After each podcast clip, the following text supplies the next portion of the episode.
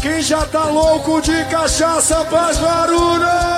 Você acha normal alguém fazer piada com quem sofre de doença grave? Quem vai chegar em casa às 5 horas da manhã, bota a mão pra cima! Com quem tem câncer, esquizofrenia, tuberculose, Parkinson ou tantas outras? Oh, oh, hoje eu vou beber, hoje eu vou ficar loucão. Então por que vemos com naturalidade piadas que envolvem dependência química?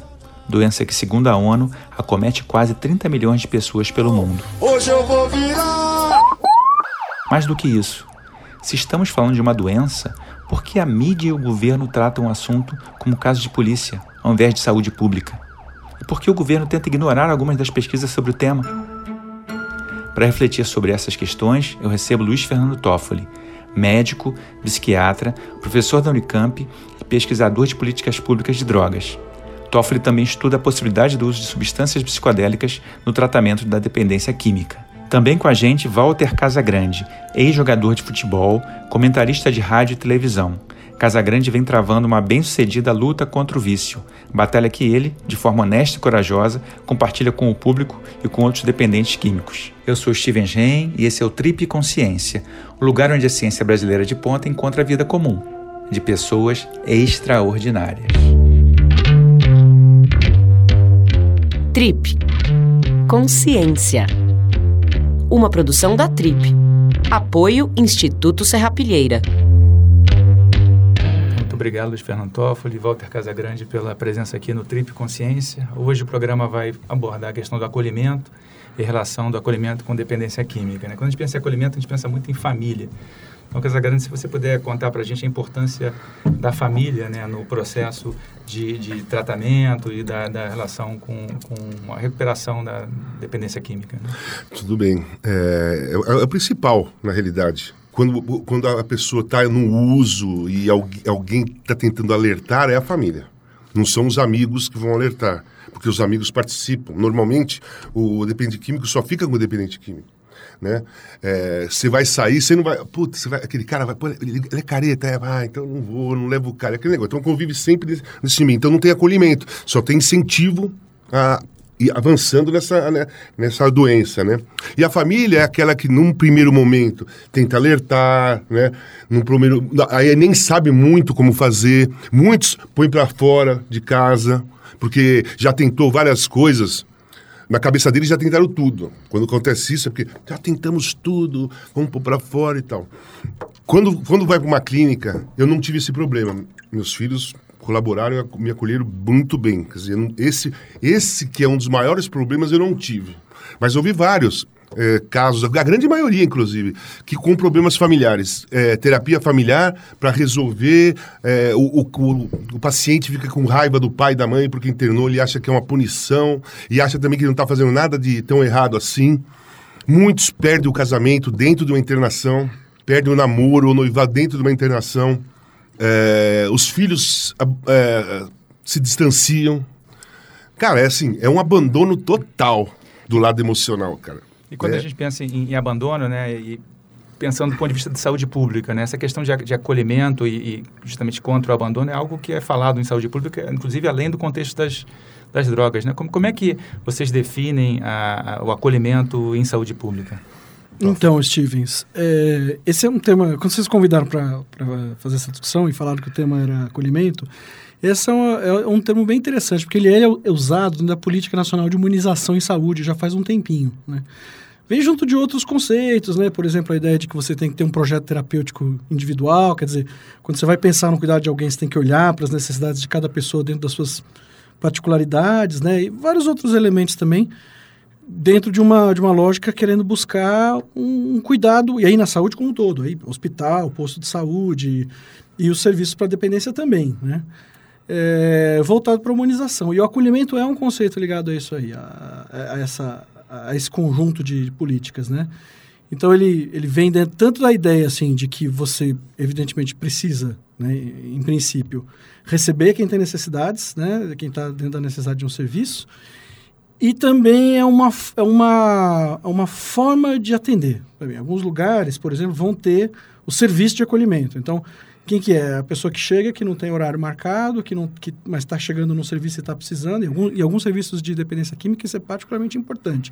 Se você entrar com esse esquema de burocracia, tem que marcar para não sei quanto tempo, para ter a primeira conversa com, com a equipe do serviço e ficar burocratizando, isso dificulta. Então, a ideia, num, em qualquer tipo de serviço que envolva né, uso problemático de substâncias, é você receber imediatamente e é claro, depois tem algum momento que você vai ter que marcar, entrar dentro da burocracia, mas ter essa, esse primeiro atendimento. Continuando contigo em relação às causas da, da, dependência química, né? tem fatores genéticos, tem uma certa discussão em cima dos chamados fatores epigenéticos que acontecem durante a gestação e a infância que acabam influenciando, eventualmente, na juventude e idade adulta, essa questão da dependência. Como é que você define as causas da, da dependência química? Olha, o meu entendimento aí vai muito parecido com a maioria das, das doenças mentais, dos transtornos mentais, né?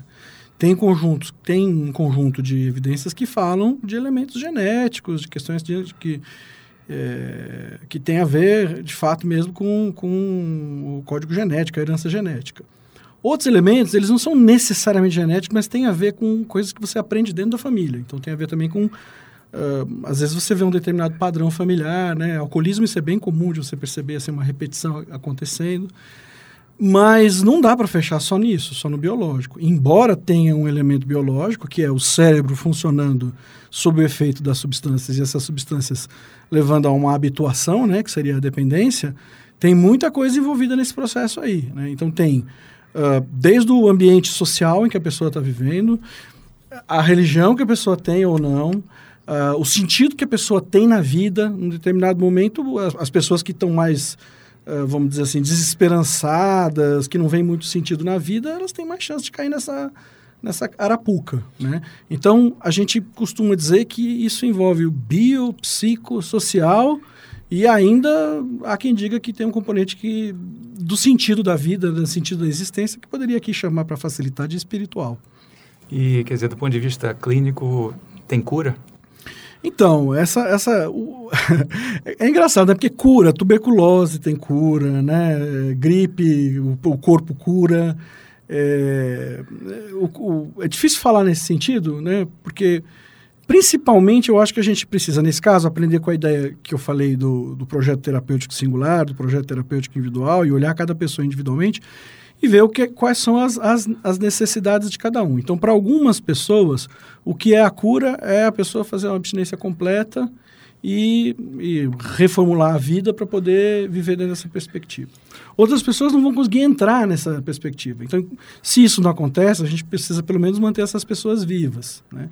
E tem alguns casos raros de pessoas que conseguem reverter e sair do... Isso é bem raro, mas, mas tem relatos de que isso pode acontecer algumas pessoas podem reverter o processo e, e, passar a fazer o uso não problemático. Mas tem que tomar um certo cuidado com isso, porque quando fala assim, fica com aquela ideia, porque muito usuário problemático tem na cabeça essa ideia de que, ah, vou voltar a fazer uso de um jeito controlado, e esse é um das, dos grandes gatilhos para recaída. Não, não, agora vai ser, tá, agora eu tô beleza, agora, agora eu vou porque tá ok. Tem que tomar cuidado com isso. Então, eu falar que existe essa possibilidade, a gente entender também que, que é, uh, é mais excepcional, né?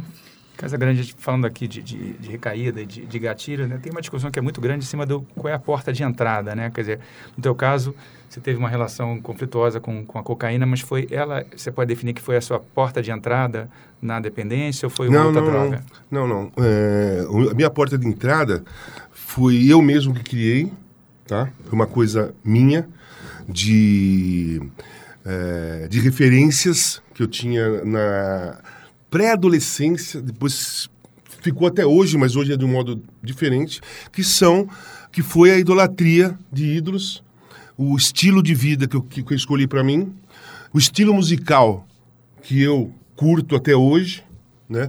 E eu não soube, é, nunca soube, só fui conseguir, só fui conseguir há pouco tempo, poucos anos atrás, é, conseguir é, focar e visualizar só o lado produtivo de quem eu, de quem eu idolatrava. E eu gostava, eu, só, eu tinha, eu só dava, só focava no lado destrutivo daquelas pessoas. Então eu cresci é, olhando, assim, achando legal o Jim Morrison subir no palco, bêbado, cair, a polícia subir, tirar, falar, puta que pariu, isso é do cacete. É do, pô, do cacete do caralho, pô, os caras pagaram pra ver o show, a banda tá lá com eles, os caras estão tocando direitinho, e tudo vai acontecer, tudo aconteceu, a banda não desenvolveu a história dela por causa do comportamento do Jim Morrison, certo? Genial, genial poeta, genial compositor, cantor, um dos principais cantores do rock blues uh, americano, mas que não, não se pode esconder que ele foi o responsável para a banda não ter deslanchado. Aí você olha, Janis Joplin, pô, morreu de overdose de heroína, cacete. Pô, Jimi Hendrix foi encontrado morto em Londres, afogado no próprio vômito. Caraca, esse cara é foda. Cara, eu, eu via isso. Era essa maneira que eu via. E depois do tratamento que eu fiz, que eu, tive, eu fiz um tratamento muito completo, né? É, o meu caso de drogadição, é, é, claro que não tem esse pior, esse pior, aquele pior. O pior, o pior para cada um é o seu. Então o meu foi muito, muito grave para mim. Eu usei drogas mais de 30 anos como estilo de vida.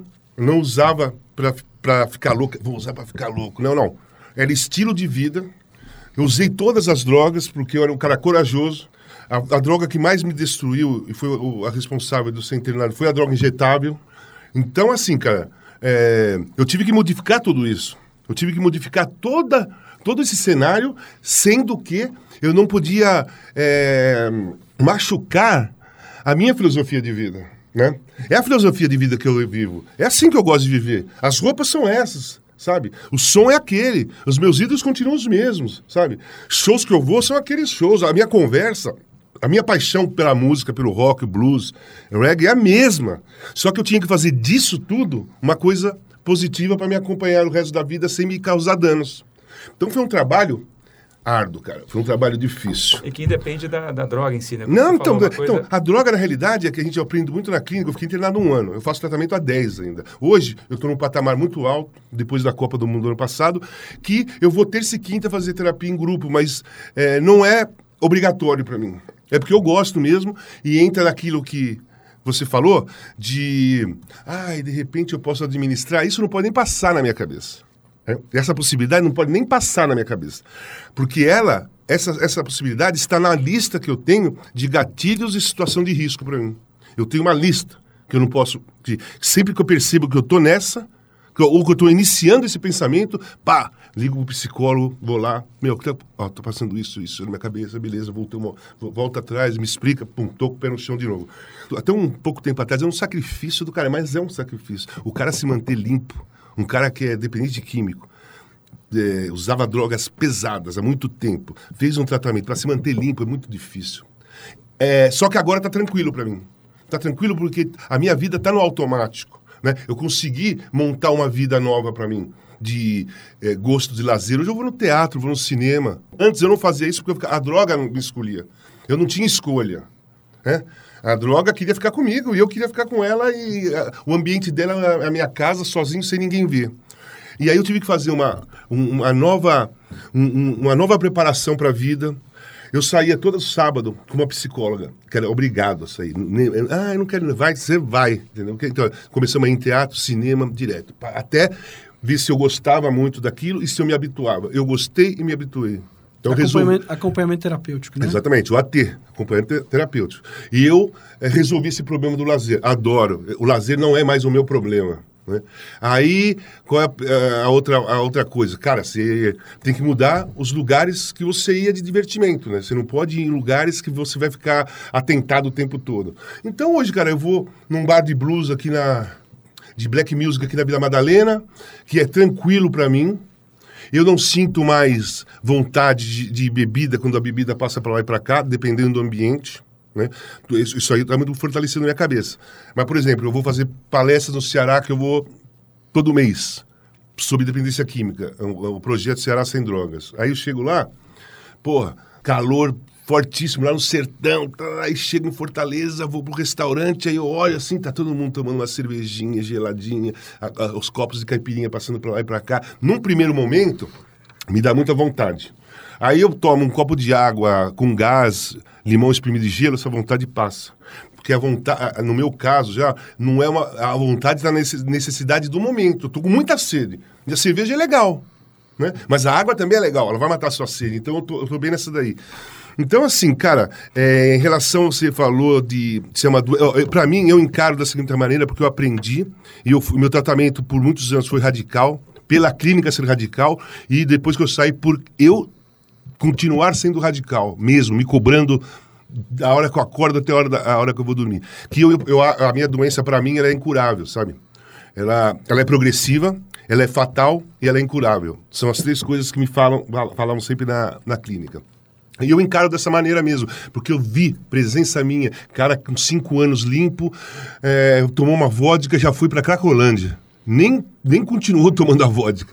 Vodka, plum, Cracolândia, some da família, se encontra duas semanas depois. Então isso me assusta muito. Tem uma coisa interessante, quer dizer, você falou a questão do álcool, né? Tem um estudo que foi da, Fiocruz, que foi agora engavetado pelo governo, e que ele sugere que o álcool é o que mais preocuparia a sociedade brasileira, muito mais até que cocaína e crack, né? Então a gente tem aí uma população em quase 70% da população que já bebeu ou bebe, né? E aí você tem uma relação direta de álcool com violência e outras doenças.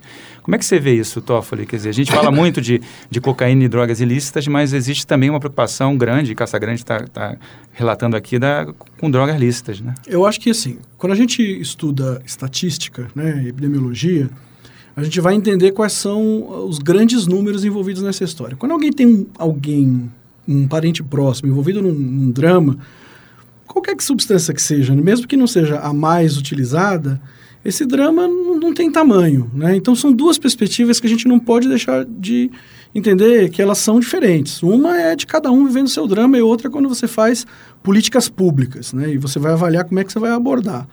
O grande drama é como é que eu cuido dos, das, dos principais impactos que existem em termos de saúde pública sem deixar na mão cada um desses dramas pessoais, dessas necessidades que vão ter, que são, como eu disse, cada um, cada um, cada um no seu jeito, né? Então, mas do ponto de vista que a gente tem visto, assim, de impacto social em grandes volumes, o álcool é um problema muito grande, muito grande. É, e que seria, de fato, a primeira droga que as pessoas começam a usar na vida com grande frequência aí, né? É, eu não gosto muito dessa ideia de porta de entrada, eu achei sensacional o que o Casagrande falou sobre a porta de entrada, na verdade, é, é a vida de cada um. Eu concordo plenamente com você. Essa ideia de tentar botar a culpa numa ou substância ou na outra é o caminho de vida, é a história de vida, é a pessoa. Você tem que olhar as pessoas antes de olhar as drogas. Eu acho que esse é um, um dos grandes problemas que a gente tem quando vai discutir drogas, é que as pessoas querem olhar só para substâncias e não olhar para quem está fazendo uso problemático da substância. Então, do, do, ponto de vista de impacto social, o álcool é um problema muito grande. Mas olha só, para quem está na rua usando crack, pô, é gravíssimo também. Então, o volume de pessoas que estão utilizando crack socialmente é muito menor dos que estão usando o álcool problematicamente. É, na hora que, vai, que, você vai montar serviços de cuidados para isso, você tem que levar em consideração que o álcool em volume é muito maior. Mas você não pode esquecer que você precisa cuidar também desses que estão fazendo uso e estão tendo um impacto muito severo nas suas vidas de outras drogas que no Brasil, é, por sorte, a gente tem muito pouca heroína, é, ainda que exista é muito pouco, o principal impacto mesmo é cocaína na forma é, aspirada, injetada ou na forma de crack, né, fumada. E, e, sobre a pesquisa da Fiocruz, tem um drama aí muito particular aí que tem a ver com a política. Que é o seguinte, é, era esperado que aparecesse, por alguns interesses aí de, de, de, forma de ver o mundo, né, e forma de ver a política, de que aparecesse um, uma espécie de epidemia do crack, subindo, aumentando avassaladoramente no Brasil. Houve um aumento do consumo de crack, sim, principalmente na, pelo que a gente pode deduzir, na primeira década desse, desse século, que foi quando o crack capilarizou para o interior do Brasil. E, na real, ele, o que ele fez foi substituir certas outras drogas que eram utilizadas é, pela população de rua. Então, eu, eu, vivia numa cidade do interior de Ceará, eu trabalhava lá na, na rede, né? Sobral. Talvez o, cas, o Casão conhece, porque ele já, já ele conhece o Ceará. E quando eu cheguei lá em 2004, não tinha crack. O que tinha era gente que, que cheirava é, cola. cola e thinner, enfim, basicamente cola. O que aconteceu é que o, a galera que fazia uso disso começou a fumar crack. Eram as mesmas pessoas, não mudou, não deixou de ser. A, a nova droga estava disponível e elas foram mudando de, de, de consumo, né? É, então, teve provavelmente esse aumento nessa época, mas de lá para cá a coisa é mais ou menos estável. Então, a, essa narrativa de dizer que tem uma epidemia, uma epidemia, uma epidemia, ela um pouco se perde. Aí você fala assim, ah, então tem epidemia de álcool, né? Aí eu vou dizer não. Eu acho que epidemia serve para gripe, serve para doença infecciosa. Você querer botar essa palavra de epidemia para droga é confundir a história e tirar o foco, que eu vou dizer mais uma vez, eu sei que estou ficando meio repetitivo, que é olhar para as pessoas. Tá certo. E olhando para as pessoas, Casagrande, no esporte, como é que você vê que o esporte trata a questão da droga, né? Na tua época, né, como jogador, e hoje em dia, a questão do Guerreiro, né? Uhum. Ficou suspenso 14 meses, se eu não me engano. Sim. E no caso dele, eu acho que não foi nem a questão da cocaína, foi a, o chá de coca, né? Cara, é assim, é muito. Primeiro que eu ia falar só um negocinho sobre acolhimento. Uhum. O acolhimento é muito difícil, porque o acolhimento tem que vir de cima, tem que vir do Estado. Para as outras pessoas entenderem que tem que dar o acolhimento ao dependente químico. É, a Cracolândia é uma amostra que o Estado não tem acolhimento para dependente químico. Não dá. O Estado não dá acolhimento. Eles estão lá jogados e só se monitora. Isso me dói porque eu sou igual o cara que está na Cracolândia. Eu sou um dependente químico da mesma maneira que ele, cara. Só que eu tive uma possibilidade, até por questão financeira, de conseguir iniciar um tratamento sério, rígido, de evolução, com pessoas preparadas e tal. E aqui, aquela pessoa lá, ela não está tendo. A outra coisa que você me perguntou. Era sobre a questão do esporte, né? de como o esporte Ah, então, lida beleza. com, com... Então é o seguinte, eu, te, eu tenho uma crítica muito forte a fazer é, nos dias de hoje. Porque cocaína, crack ou maconha, ela não, vai, ela não é para aumentar o rendimento atlético. O cara não vai, o cara vai usar cocaína, ele não vai aumentar o rendimento atlético. Ele vai se perder, ele não vai conseguir jogar direito, ele não vai conseguir focar. Então, quando acontece isso, como o Gonzalo, Gonçalo Carneiro, como foi o Guerreiro, como foi o Diego, Diogo Vitor, e como foi o caso do Regis, também que era do São Paulo, quando eu vejo isso daí, eu vejo como um problema de saúde. Eu não vejo como um problema de, de doping. É, e assim, a punição de 14 meses, para mim, é um absurdo, cara. Não, não porque ser, por ser 14 meses. Por ser. Você tá, você tá suspenso 14 meses. Mas o cara, se não ajudar, se o cara for dependente, que ele vai ficar 14 meses cheirando cocaína. Então eu acho que a, a punição, ou não uma punição, não, não devia ser uma punição, é, ajuda. Que o, que o clube e a CBF ou a FIFA tem que dar é o seguinte: foi pego no doping, é cocaína, afasta e o clube tem que, tem que eh, dar o tratamento para essa pessoa. Numa clínica, tem que fazer um tratamento. De tempos em tempos, sem que, o- que o, cara saiba, vai lá e faça um exame. Para ver a abstinência do cara, se ele está tá cumprindo, né? Porque o cara não vai estar trancado. Ele está na, na clínica, sai, treina, tal, tem um convívio social, mas o dependente químico ele arruma qualquer brecha para usar droga. Se ele ficar fissurado, desesperado para usar, cara, ele monta um cenário. Ele é manipulador pra caramba, porque eu fui manipulador. Ele é mentiroso pra caramba, porque eu fui mentiroso. Então, assim, ele arruma um cenário pra ele. Então tem que ser cercado prote- de proteção, ajudar num tratamento, porque o que a minha tese é o seguinte: se um cara cheira cocaína no sábado à noite ou na sexta-feira, é porque não conseguiu resistir. Porque ele sabe que vai ter exame doping, vai ter doping no domingo. Se o cara, se o cara tá, que nem o, o Carneiro for, pô, saí com uma garota e ela, lá, lá, lá, beleza, saiu com uma garota, ela apresentou cocaína, não, pô, não, não vou cheirar, eu tenho um jogo domingo, ou eu não vou cheirar porque eu não quero, eu não, não gosto de usar droga, não é meu perfil, sabe? Ele tem que ter condições de escolha. Quando ele não tem condições de escolha, ele está dependente naquele momento. Eu acho que isso aí é é necessário de ajuda, não de qua- ca- 14 meses é, punido. O cara, já, o cara pegou no doping, ele já fica depressivo. Caramba. Fica com vergonha da família, fica com vergonha de olhar pro filho, pra mãe, pro pai. Fica com vergonha de encontrar as pessoas na rua. Né? Se, por exemplo, sai, vai, num, num- vai num, num show, vai num estádio de futebol, vai ter aqueles. Ei, drogado! O- o- a torcida adversária, drogado! Você é um drogado! Então, tudo isso deprime. Co- co- Concorda? Tudo isso deprime. Você não pode ah, é, olhar o cenário simplesmente porque foi pego no doping. Não, não é anfetamina. Se é anfetamina, cara, ca- 14, 15 meses, 6 meses de punição, porque se for anfetamina, ele, ele tentou né, fazer uma trapaça com o time adversário e enganar a arbitragem. Que ele quis aumentar o rendimento dele. É diferente do Guerreiro, é ou não é? É diferente do, do Gonçalo Carneiro. Aí tem um ponto interessante que é a questão do preconceito que você já, já Uhum. levantou. Eu pergunto, juntando a questão do preconceito com o- a questão do proibido, né? Será que a, a- a proibição das drogas ela ajuda, não principalmente na questão da, da reinserção do dependente, mas também de fato ela tem uma justificativa científica para melhorar ou, ou- ou reduzir os danos na sociedade, Toffoli? Eu vou pegar primeiro pelo caso aí do DOP que o Casão estava falando aí, que eu, eu acho que tem tudo a ver o que ele falou. O conceito é moral, né? Quer dizer, é porque não é porque é uma droga que melhora a performance, é porque é uma droga que faz, assim, causa dependência, causa problemas e é proibida. Tem esse detalhe também. É, bom, fazer, fazer exame de álcool é muito complicado, né? Mas, por exemplo, tabaco é droga também, vicia também, Exato. não melhora a performance nem nada, nem nada, mas ninguém faz doping de, de tabaco, por, por- exemplo, né? Que é complicado porque desaparece muito rápido do organismo, não tem como medir. Mas é, essa questão de você punir alguém por uma droga que não melhora a performance, ela, é, ela vai ao contrário do princípio do acolhimento, já que é, né, que é o tema que a gente está falando aqui. Eu concordo. Acho também que a gente precisa ver sempre. Só uma coisa, as pessoas confundem acolhimento em passar a mão na cabeça. É, bem São lembrado. coisas diferentes. São coisas diferentes. Passar a mão na cabeça é tudo bem, tá, beleza, tranquilo, fica tranquilo, tô aqui com você. né, né. Isso é passar a mão na cabeça. É, uma- um tratamento ou um acolhimento é completamente diferente. O acolhimento não necessariamente está passando a mão na cabeça. Concordo. Acho que é, o papo tem que ser muito reto, né? A pessoa tem que ter clareza e a equipe tem que não é não é aquela coisa assim maternal, né? Tem que ter o acolhimento maternal, mas tem que também a- tem que ter a regra paternal ali, só para usar essas figuras aí de pai e mãe que são usadas em psicanálise e tal. Mas é, então isso tem a ver com algum julgamento de muito tempo que a gente tem da, da proibição das drogas, né?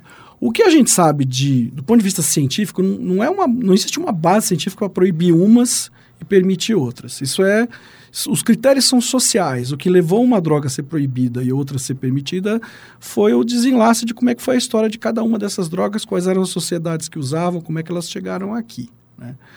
O, a gente não tem a clareza, inclusive, eh, de que o processo de proibir em si resolveu mais coisa do que, do que, o, do que o processo de permitir. Porque, na real, na real, no Brasil, quem quiser comprar, compra, do jeito que quiser. Né? Então, uma das perguntas que se faz é: será que a melhor maneira de eu cuidar dos malefícios causados pelas drogas é botar as pessoas na cadeia? Esse, esse é um ponto. Né?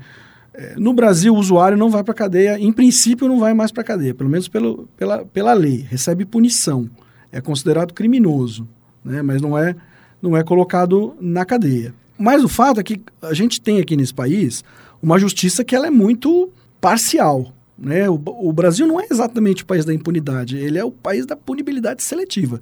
Se você é pobre, se você é preto, você não tem advogado, é, tem muito mais chance de você parar na cadeia. E, e aí esse, isso acaba criando uma série de desigualdades que dentro desse processo de, de proibição aumentam ainda. E a- aí aumenta a população carcerária, aí um monte de gente vai para cadeia. O cara chega nas masmorras brasileiras, não tem como sobreviver. Não, tem nem papel higiênico. Aí o cara tem que entrar para um, uma facção criminosa. E aí é curioso, porque um dos argumentos é que se a gente prender mais gente, a gente vai aumentar a segurança. Nós estamos prendendo muito no Brasil. Aumentou o número de pessoas presas muito mais do que a, a população. Né? E não resolveu nada da segurança, pelo que a gente está podendo ver. É, é possível, inclusive, que piore. Há alguns especialistas na área do direito que dizem que piore por conta dessa questão de que o cara chega lá dentro e tem que entrar para uma facção criminosa e depois que sai tem que pagar a proteção que recebeu lá dentro. Então, eu, eu falo isso, não quer dizer que imediatamente a gente tem que. Isso significa que eu estou dizendo que tem que, sei lá, legalizar todas as drogas. Mas que a gente tem que parar para pensar se o modelo que a gente está usando agora é o melhor, do jeito que está, se a gente está resolvendo os problemas relacionados às drogas, que são muitos e precisam ser resolvidos. Mas a gente está resolvendo desse jeito? Tá, então, voltando nessa questão, continuando nessa questão de, de, de, de acolhimento de política, né, o governo acabou de mudar a política de drogas, vai injetar 150 milhões de reais nas comunidades religiosas, né, que tem como base o modelo de reclusão e de abstinência. Né? Então, eu queria primeiro perguntar para você, Toffoli, depois para o Casagrande, essa questão da, da, da, da internação compulsória, como é que vocês veem a internação compulsória e também essa política de de reclusão e abstinência, se ela, se ela faz sentido ou se é a questão de redução de danos. Quer dizer, como é que você compara essas duas situações? Ó, oh, cara, o Brasil tem uma coisa muito bizarra. Era a mesma coisa. A situação é mais ou menos se a gente tivesse, assim, no Brasil, uma briga de cardiologistas versus cirurgiões cardíacos. Você, ah, não, você tem que operar. Você tem que operar, teu coração tá ruim, você tem que, tem que operar. E o outro vai falar, não, você tem que tratar com medicamento, tem que fazer prevenção, cortar colesterol, fazer exercício físico. A gente tem essa briga no Brasil? Não. Por quê? Porque para cada necessidade a gente tem um tipo de tratamento. A ideia de você excluir um tipo de uma possibilidade de cuidado, ela é absurda. Então, a, a briga, a abstinência, redução de danos, é uma briga que só faz sentido no Brasil. Qualquer outro lugar do mundo, você fala assim, não. Você vai ter abstinência para as pessoas que estão podendo, estão querendo, se deram conta de que estão precisando de abstinência, chegar naquele momento onde é o momento que você vai fazer isso. E, é, mas ao mesmo tempo, quem não está podendo, não está querendo, não está conseguindo e precisa de, de, assistência, você não vai literalmente deixar na rua, como acontece no Brasil, como acontece na Cracolândia. Você vai ter é, mecanismos de redução de danos para cuidar da vida desse cara e dar um, assim, considerar o usuário de drogas como um cidadão. E aí você tem que ter todo o leque. Você tem que ter ambulatório, você tem que ter é, redução de danos na rua, você tem que ter hospital para internação, você tem que ter serviço centrado de abstinência, serviço residencial centrado de abstinência, né? E, e aí isso virou uma, uma guerra ideológica, como muitas do Brasil, é, in, muito interessada, inclusive, na parte de, de, grana também, porque tem uma grana louca que vem dentro desse contexto, né? E que não faz o menor sentido para mim. Não faz o menor sentido essa briga. O, sobre a internação involuntária que está falando, é a mesma coisa. É assim, é uma forma de cuidado. É a única? Não. É a principal? Olha, na vida de uma pessoa pode ser, mas não necessariamente é para todas as pessoas que fazem uso problemático de substância. Para começo de conversa, tem que primeiro ver. Tem os que fazem uso e tem aqueles que fazem uso problemático. Os que interessam para a saúde, para a gente cuidar inicialmente, mais gravemente, aqueles que precisam mais, são os que fazem uso problemático a gente tem que fazer a prevenção do uso problemático e a prevenção do uso também, dependendo do contexto, dependendo da, da situação.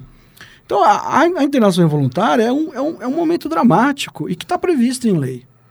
O que a gente não pode, é, na minha opinião, considerar é que vai ser a solução mágica para tudo. Porque tem uma ideia assim de que assim, ó, botou lá dentro, tirou da rua, limpei, fiz a faxina, tirei da. Tirei da não é mais um problema. Né? É, isso não, não, primeiro, não tem não tem local suficiente para internar todo mundo. E nem todo mundo vai precisar de internação. E a gente sabe que quando essa internação é pela consciência, é quando a pessoa quer, quando ela necessita, quando ela está pedindo, ela é muito mais eficiente. Como é que você vê isso, essa questão da, da internação voluntária, né? E da, involuntária? Da é. Não, primeiro, eu fui internado involuntariamente. Mas não porque eu não queria, porque eu não estava em condições de escolher. É por aí mesmo. Eu estava no caos, entrei no fundo do poço, comecei a caminhar para o fundo do poço de uns quatro anos para frente.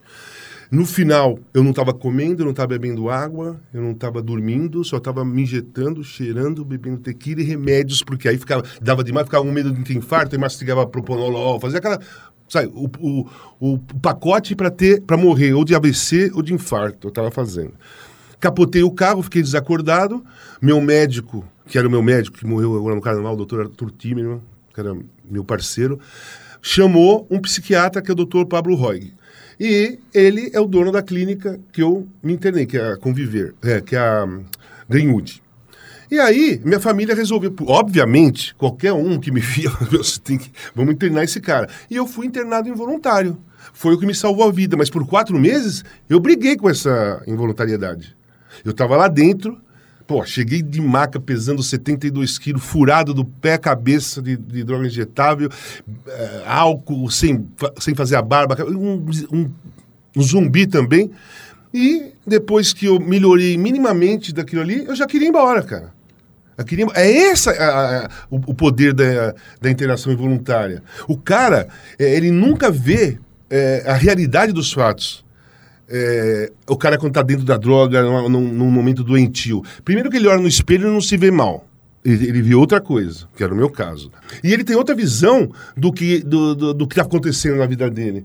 Porque aí a primeira frase que eu já falei várias vezes, cansei de falar, é o seguinte: pô, eu não estou fazendo mal para ninguém, só, tô, uh, só faço mal para mim mesmo. Isso é uma mentira, cara. Você está colocando sua mãe e seu pai em pânico, eles estão com medo que você morra. Aqueles que têm costume de desaparecer, deixa os, todo mundo angustiado: será que vai voltar? Será que está morto? Será que não sei o quê?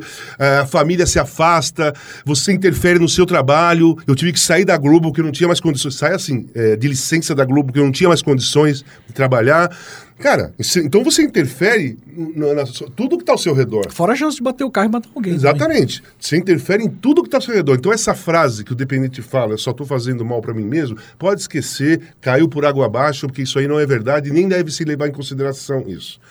E aí ele vê esse cenário diferente. Aí no meu caso, melhorei um pouquinho, né? Fiz, eh, comecei a fazer um, um, um treinamento lá na, na, aula de educação física, tal, não sei o quê. Passei, participei dos grupos, achei que, achei que tudo que se falava lá era bobagem. Tô pronto, quero ir embora. Quero ir embora, quero ir embora. Quero ir embora. Por quatro meses eu tentei isso. de- parei, de, parei de pagar a clínica, dá uma olhada. Eu parei de pagar, pagar a clínica para eles me mandarem embora. Porque, pô, eu pensei assim, vai chegar uma, vai chegar uma hora, eu disse, ah, pô, é um negócio também, né? Pô, não tá pagando, tem que ir embora. Pensei, fiz isso. Depois de uns dois meses, o psicólogo foi lá e falou assim, meu, é o seguinte, tá no, tá no limite aqui, porque ou você tem que pagar a clínica, ou realmente você vai ter que ir embora, porque tem que se pagar a clínica. E aí ele falou assim: só vou falar uma coisa antes de você escolher. É, você prefere ficar aqui dentro e se tratar e ter uma possibilidade de mudar a sua vida, ou você prefere sair e ficar com aquela vida que você estava? Aí nesse momento eu tive um- um toque de lucidez e resolvi ficar lá. Né? Saí de lá e fui para um grupo terapêutico, onde aí me veio o- a a- a- o- me, me- me- me- mexeu comigo emocionalmente, porque aí eu comecei a ver os danos que eu causei, claramente. É esse o momento do início do, do tratamento. Aqueles quatro meses não conta. Aqueles quatro meses eu estava relutando contra o tratamento, queria ir embora. O meu tratamento começou depois de quatro meses, quando eu caí, qu- quando eu caí na realidade, a ficha caiu do que eu estava fazendo com a minha vida, com a vida das pessoas que estavam ao meu redor. Aí chorei pra cacete?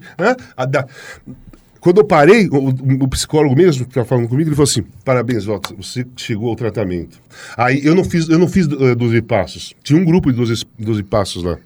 Mas eu não caminhei pelos 12 passos. Mas eu peguei dois passos aí que eu acho que foram determinantes da minha vida e continuam sendo. Que é, um, é reconhecer que você é mais fraco que a droga. E o outro é acreditar em alguma coisa superior. Você ter fé em alguma coisa superior, que não necessariamente é uma religião, alguma coisa. A minha fé superior veio no grupo terapêutico que eu tinha né, naquele um ano. E tinha muita fé nos psicólogos que estavam lá. Então a minha fé foi, foi direcionada para isso. E o resto foi andando. O resto foi. Você me dá uma parte do que você está Fala. falando? Pô, eu achei- acho isso muito interessante porque um, um dos perigos que eu acho que a gente vê por aí quando as pessoas vão falar sobre tratamento de dependência química é dar uma ideia de que é uma coisa pasteurizada. Tem que ser assim, para todo mundo. Assim, quanta gente fala assim, não, tem que fazer os 12 passos, tudo bonitinho, senão você não vai. O Casagrande está falando, ele pegou ali, toda a história dele é muito rica, porque ele está contando, é uma história que a gente compreende e entende como é que foi o processo. E aí ele fala, olha, o meu caminho foi por aqui, eu peguei por aqui, dos dois passos eu peguei dois, então essa ideia de pasteurizar que tem que ser igual para todo mundo, Mas isso eu deixo, eu deixo muito claro nas palestras que eu faço, quando eu vou em programa de televisão, entrevista como essa, eu deixo bem claro que o que, que isso aí, eu tô assim bem, alcancei um patamar é, de, de de recuperação maravilhoso que eu tô hoje, que é o melhor momento da minha vida, isso eu consegui no tratamento que eu me adaptei, aquilo que me, me- eu fiquei adaptado àquilo. Né? E gostei daquilo. Não, e, e como você falou, não necessariamente, eu acho que até um erro alguém tentar copiar um estilo de um dependente que se recuperou de uma maneira e tentar com ele. Ele tem que achar o dele. Porque é tudo diferente um do outro. Você tem que achar o seu. No teu caso, quer dizer, falar a respeito é uma parte da terapia? Claro, a terapia em grupo foi a coisa mais importante para mim.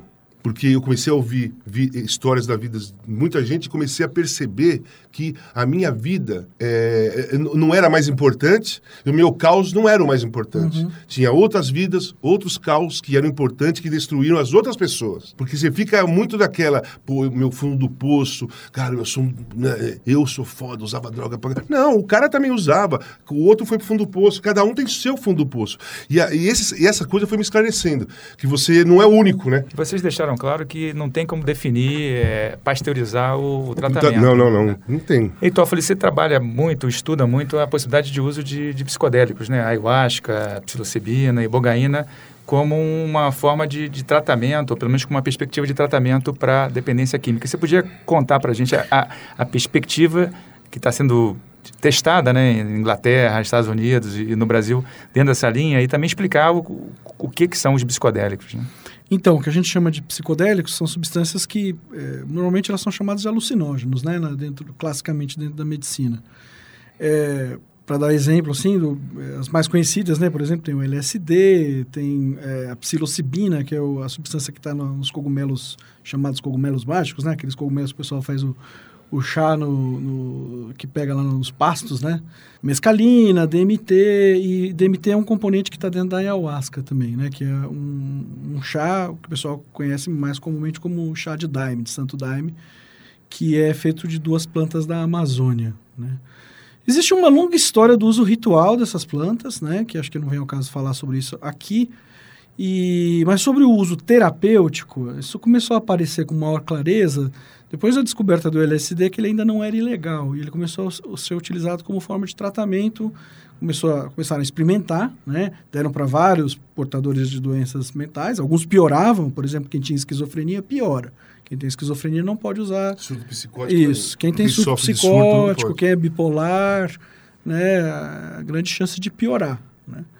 E, e outros, é, eles encontraram alguns dados bastante na- no Canadá, nos estudos canadenses tal, especialmente no caso do alcoolismo, quando eles davam é, LSD, muita, muita gente melhorava e, e parava completamente o uso problemático, né? Para, parava o uso também. E, só que aí, o que aconteceu? O, o LSD ficou muito associado, aí começou a ter uso social, né? Uso na rua, uso recreativo, por assim dizer. E começou a ficar muito associado com os hippies e, e com a galera que era anti-guerra, no- nos anos 60. E havia toda a questão da guerra do Vietnã, o Nixon, né? O Richard Nixon eh, querendo manter a guerra e, o- e- e a, a oposição interna dentro dos Estados Unidos contra a guerra do Vietnã. E era uma galera que usava maconha, usava. Maconha já era ilegal, né? É, a, a história da maconha é outra. Mas também usavam os psicodélicos, principalmente o LSD. Quer dizer, a forma de, de, de ação é bem diferente, né? No caso de, de cocaína, heroína, né? Os neurotransmissores Sim. envolvidos É, não, vou, também. vou chegar lá, vou chegar lá. E aí, assim, uma das formas de, de- de resolver essa oposição era proibir as drogas dessas pessoas, que era uma forma de poder prender essa galera, né? E é isso, não sou eu que estou falando. Teve um assessor do Nixon que deu uma entrevista falando, claramente. A gente não tinha como prender essas pessoas porque elas eram anti-guerra, então a gente proibiu as drogas delas. Então foi proibido, e aí a pesquisa desapareceu nesse campo, né? E aí eu acho que a gente eh, precisa falar, bom, mas isso é- isso é uma droga, isso tem risco. Claro, é uma droga, tem risco como qualquer outra droga, como qualquer outra substância psicoativa. Mas, por exemplo, quando a gente vê a morfina, morfina é uma droga de, de abuso. Né? Pode causar vício, pode causa né, dependência física, inclusive, como a heroína, tem uso injetável, mas é uma droga médica, a gente usa, ela não é proibida, ela é regulamentada. Você pode regulamentar para uso médico.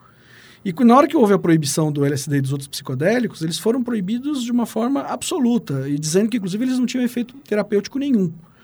E aí o que a gente vem demonstrando mais recentemente é que essas substâncias têm um papel terapêutico, sim. Sim.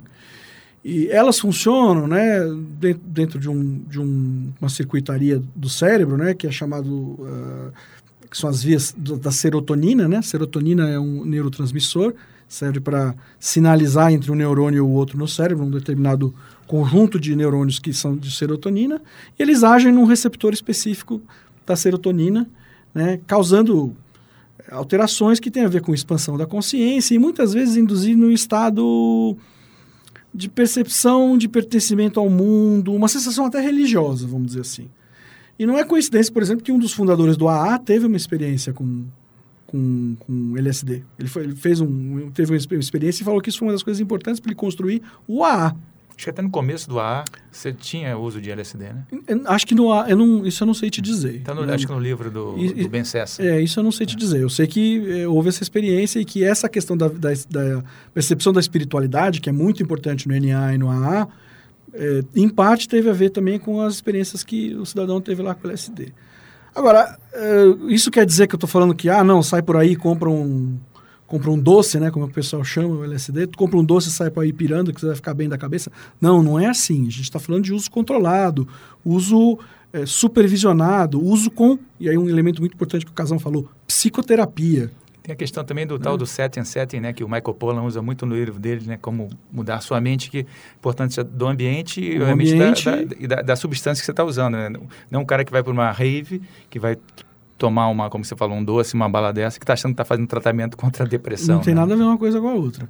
E outra coisa que a gente tem de evidências, né, são desses... ah, ah, bom, tem a experiência da ibogaína, que vem de uma planta africana, e que a gente tem uns relatos muito interessantes de, da aplicação de ibogaína de, de cessar o uso problemático de substâncias. Tem um alguns artigos que saíram sobre isso. Eu, eu participei de alguns artigos sobre o assunto. No Brasil, ela, a ibogaína não é proibida. Ela não é nem legalizada e nem proibida. Então, é- é- é- existem algumas formas de tratamento possíveis dentro do Brasil. Tem gente que, que faz esse tratamento, tem gente que faz de maneira responsável e tem gente que faz de maneira irresponsável. Então, é preciso tomar cuidado também com esse, com promessas mirabolantes que a gente escuta, porque promessas mirabolantes, elas não, é, não, elas indicam alguma coisa de errado, que nada é milagroso. É, é, é sempre necessário muito trabalho para tratar a dependência química, no meu entendimento. A gente tem um relato também da, das religiões da ayahuasca, né, do, do daime, né?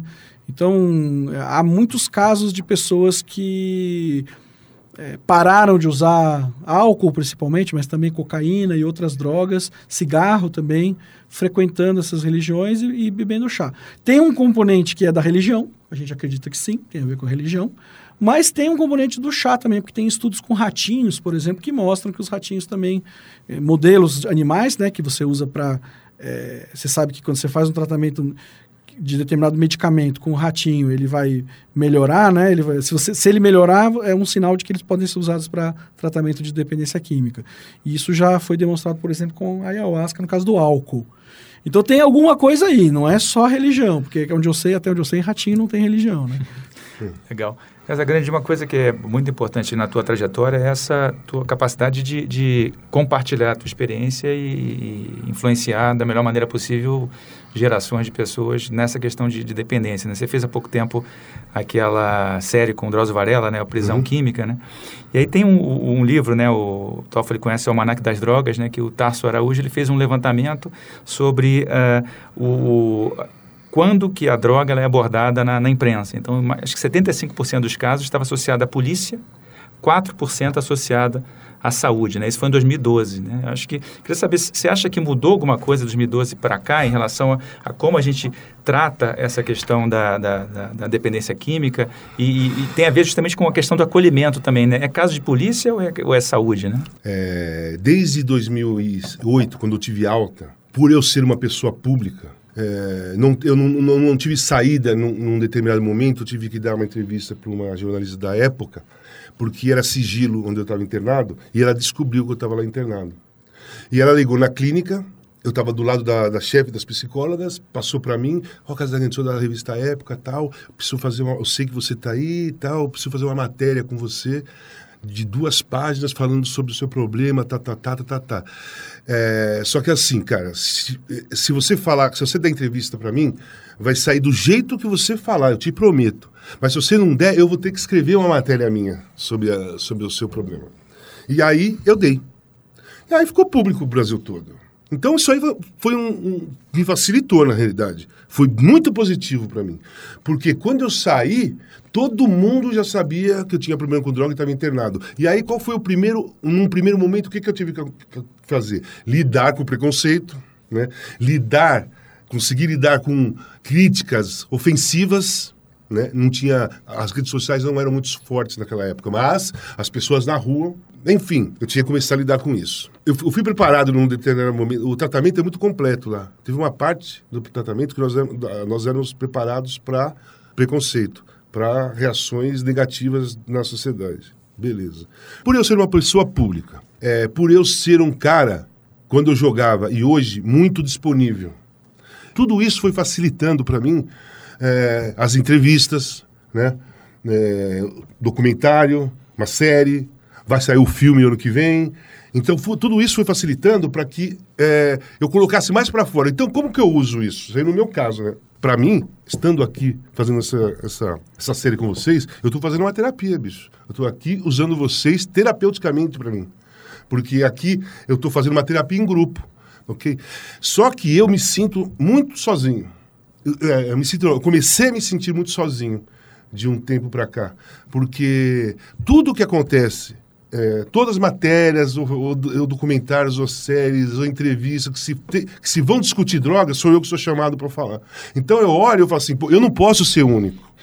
Caralho, primeiro que eu não sou único mesmo. Com certeza. Tem diversos, diversas pessoas que se trataram de modos diferentes e, e que se deram bem. E NA, são figuras públicas também. Então, só que não falam, né?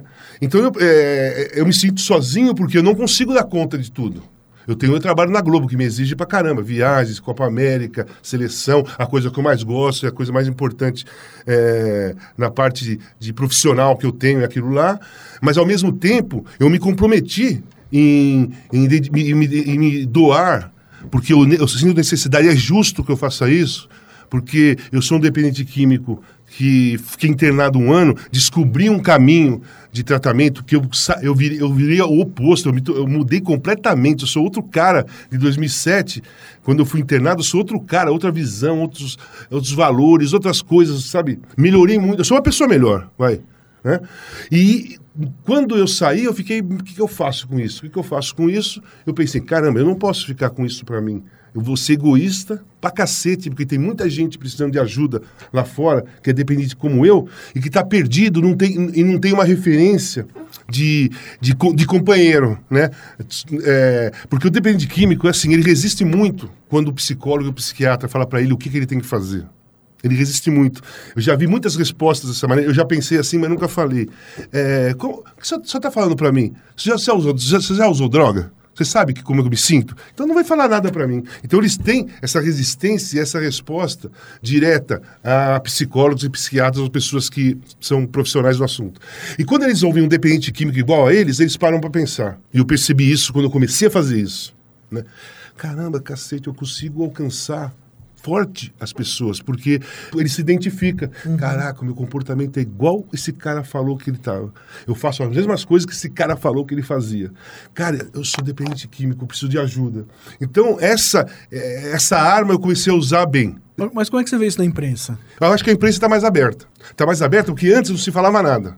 Não é que ela entendeu. Ela não entendeu ainda. A imprensa não entendeu.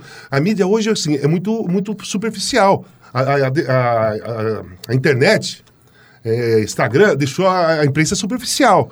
Então é mais engraçado, ou mais produtivo, ou mais tem mais resultado de visi- visibilidade, até financeiro, você colocar lá que o Casagrande tropeçou, caiu da escada. Será que ele estava usando droga? Putz, vai 200 mil pessoas vão clicar ali. Fábio Assunção, né? Fábio Assunção. Então você vê que a, a imprensa, a imprensa faz o quê? O que aconteceu com a imprensa? Ela está dando mais espaço para discussão. Eu quero saber mais.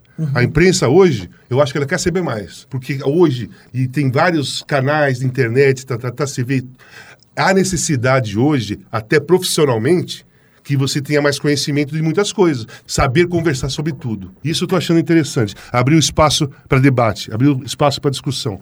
Como tem essa visibilidade, tá- tá- nós estamos atingindo mais rápido as pessoas. Então está ficando interessante. Mas existe o preconceito ainda. Existe o preconceito ainda. O preconceito é alto. Teve uma pesquisa da Veja, talvez de 5, 6 anos atrás, sobre é, índice de preconceito na sociedade.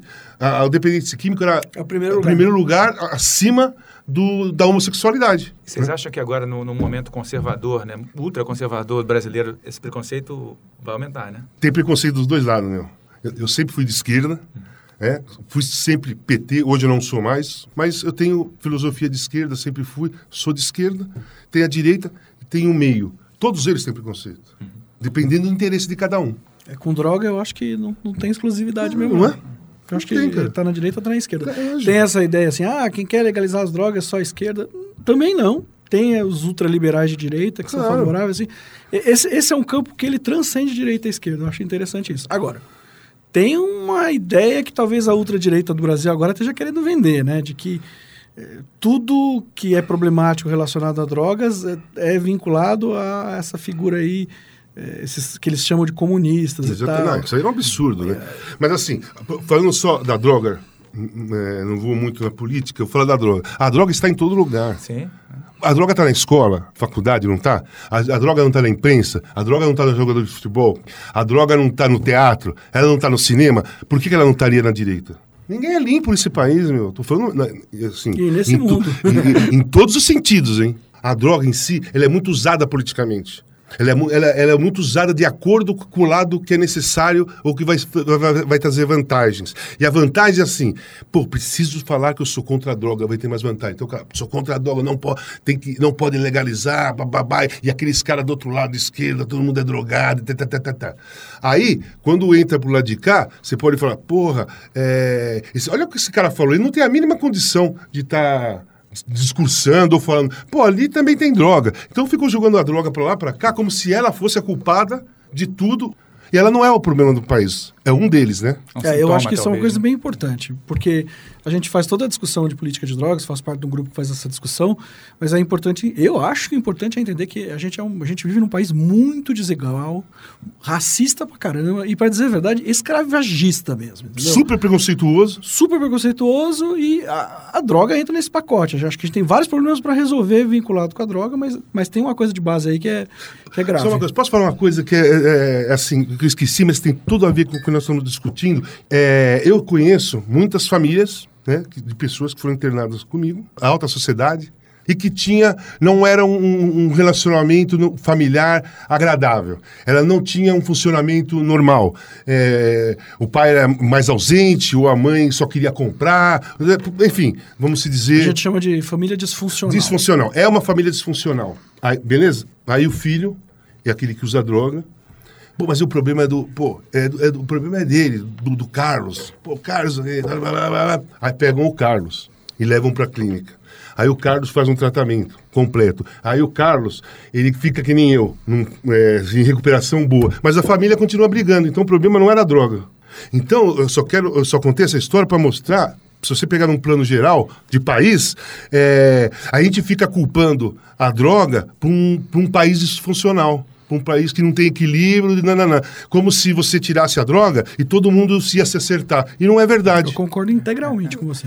O Ale já está sinalizando ali que a gente vai ter que encerrar, infelizmente. Eu vou terminar com uma pergunta que eu estou fazendo para todos os entrevistados aqui do Trip Consciência, que é um programa que a gente está discutindo ciência e vários aspectos da, da, da- da importância da ciência na sociedade em diferentes perspectivas. Né? E uma pergunta que eu faço para vocês é qual é a dica que vocês dão para tornar a ciência mais popular? Eu acho que a gente precisa. Os cientistas precisam aprender a se comunicar melhor. Exatamente. Então eu penso Tem uma que, coisa. tem que ir para a mídia, tem que falar a língua das pessoas, tem que descer da torre de marfim, tem que tirar aquela, assim, aquela impressão de que tá cheirando formol, assim, tá, sabe, tem cheiro de laboratório no, no jaleco, assim. Tem que ser. Tem que conversar com as pessoas. Então, O- É isso, porque na realidade os cientistas, os estudiosos sobre qualquer tipo de assunto que vivem isso, eles se colocam num, num patamar longe da gente. Não estou falando nem que é melhor nem que é pior. É, aí entra até um, é, se sentir mais ou menos. Eles discutem entre eles porque eles acham que entre eles tem respostas e perguntas. Como que eu vou, um cientista, como que eu vou conversar sobre drogas? Com o comentarista da TV Globo, que é aí jogador de futebol. Nossa, nem quero falar assim. Pô, o cara nem preparado é. Tá, tá, tá. Então eles pensam dessa maneira. Então isso é um erro deles, porque eles podem evoluir muito mais se eles vi- chegarem até a sociedade e, e abrirem um espaço para discutir com dependentes químicos. Quanto mais próximo, vai ser melhor para todo mundo, né? Eu acho que Maravilha. essa é a ideia mesmo, descer do pedestal. E essa é a proposta do programa, é a gente poder conversar o máximo possível e deixar a ciência mais transparente. Toffoli, muito obrigado. Casa Grande, muito obrigado. Foi sensacional esse programa. Valeu. Obrigado. Obrigado. Stevens. Valeu. Trip. Consciência. Uma produção da Trip. Apoio Instituto Serrapilheira.